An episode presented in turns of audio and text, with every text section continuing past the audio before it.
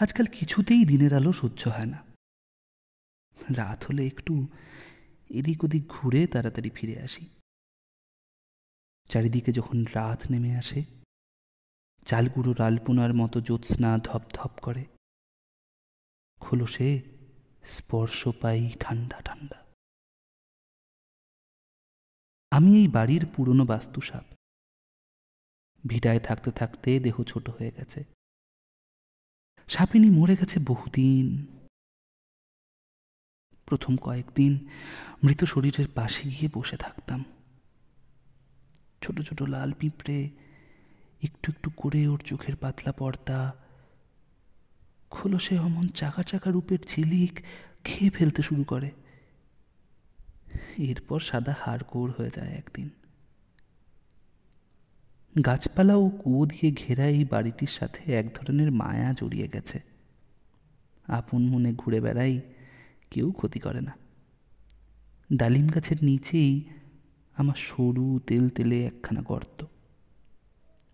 সাপিনী যেদিন বিজির কামড়ে মরে গিয়ে ধীরে ধীরে মিশে গেল মাটিতে, সেদিন এই বাড়ির লোকেরা বড় বড় মাটির ধুনুচিতে ধোঁয়া দিল। ধুনুর গন্ধে ভরে গেল চারিদিক। বাস্তু ভিটেতে থাকতে থাকতেই বাড়ির লোকেদের চিনতে পারি একটু একটু করে। পায়ের কোচ দেখি।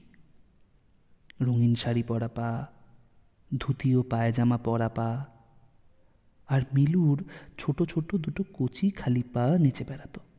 ঘুরে বেড়াতো কুয়োর ধার দিয়ে, জলের পাশ দিয়ে। মিলুকে আমার ভালো লাগে। ছোটবেলা থেকে চুপচাপ ও শান্ত। ডালিম গাছের কাছে এসে দুটো পাতা তুলে অনেকক্ষণ দেখে তারপর চলে যেত।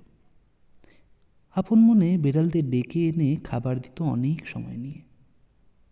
ওর খুব কাছাকাছি চলে যেতাম না, যদি ভুলবশত আমার মাথায় লেজে পা লাগে, চাইব না। তবু যদি বিষ ঢেলে দিতে ইচ্ছে করে আঘাতের ফলে, তাই দূরে দূরে থাকতাম। এই তো কিছুদিন আগে।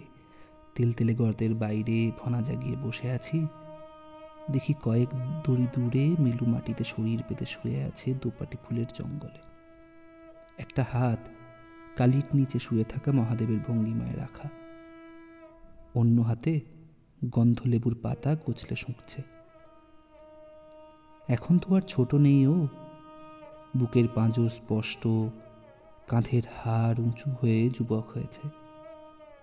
খালি গায়ে শুয়ে থাকলে মেয়ে পিঁপড়েদের চলাচল করতে করতে প্রাণ শিউরে ওঠে। কীভাবে যে দিন চলে যায়? গত বছরে শীত ঘুমে যাওয়ার আগে আমি আর সাপিনী একসাথে পরস্পর উষ্ণতা নিয়েছি জড়িয়ে মরিয়ে। এখন কোথায় সে? বিষথলির পাশের ছোট থলিতে যেখানে স্নেহ জমে জমে পেকে ওঠে, সেখানে মিলুর জন্য দূর থেকে এক ধরনের করুণ মায়া জেগে থাকে। ওর জন্ম আর আমার সাপিনীর দেখা হওয়ার দিন এক বলেই বোধ হয়। আমাদের প্রেমের চিহ্ন বলতে ভুলেছি। নীলুর ভালো নাম অনন্ত। বাড়ির বাস্তু সাপ এই লেখার কথক। সাপ নিজের মর্জি মতো কখনো কথা বলেছেন, কখনো নীরব থেকেছেন। এই লেখায় একজন নিয়তিতাড়িত মানুষ গলন্ত মোমের মতো হৃদয় নিয়ে পথে বের হয়।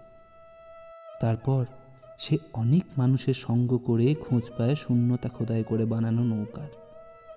সেই আশ্চর্য রঙের নৌকা যাত্রা চাঁদের আলোর নিচে বসে থাকা ময়ূর, হারমোনিয়ামে মাথা পেতে ঘুমানো মা বাবা, কবরের অন্ধকারে মুরগি চড়ানো আমিনা, অসত্য ছায়ায় ঝরে পড়া সাদা শান্তি জলের কথা নিয়েই রচিত হলো এই বই।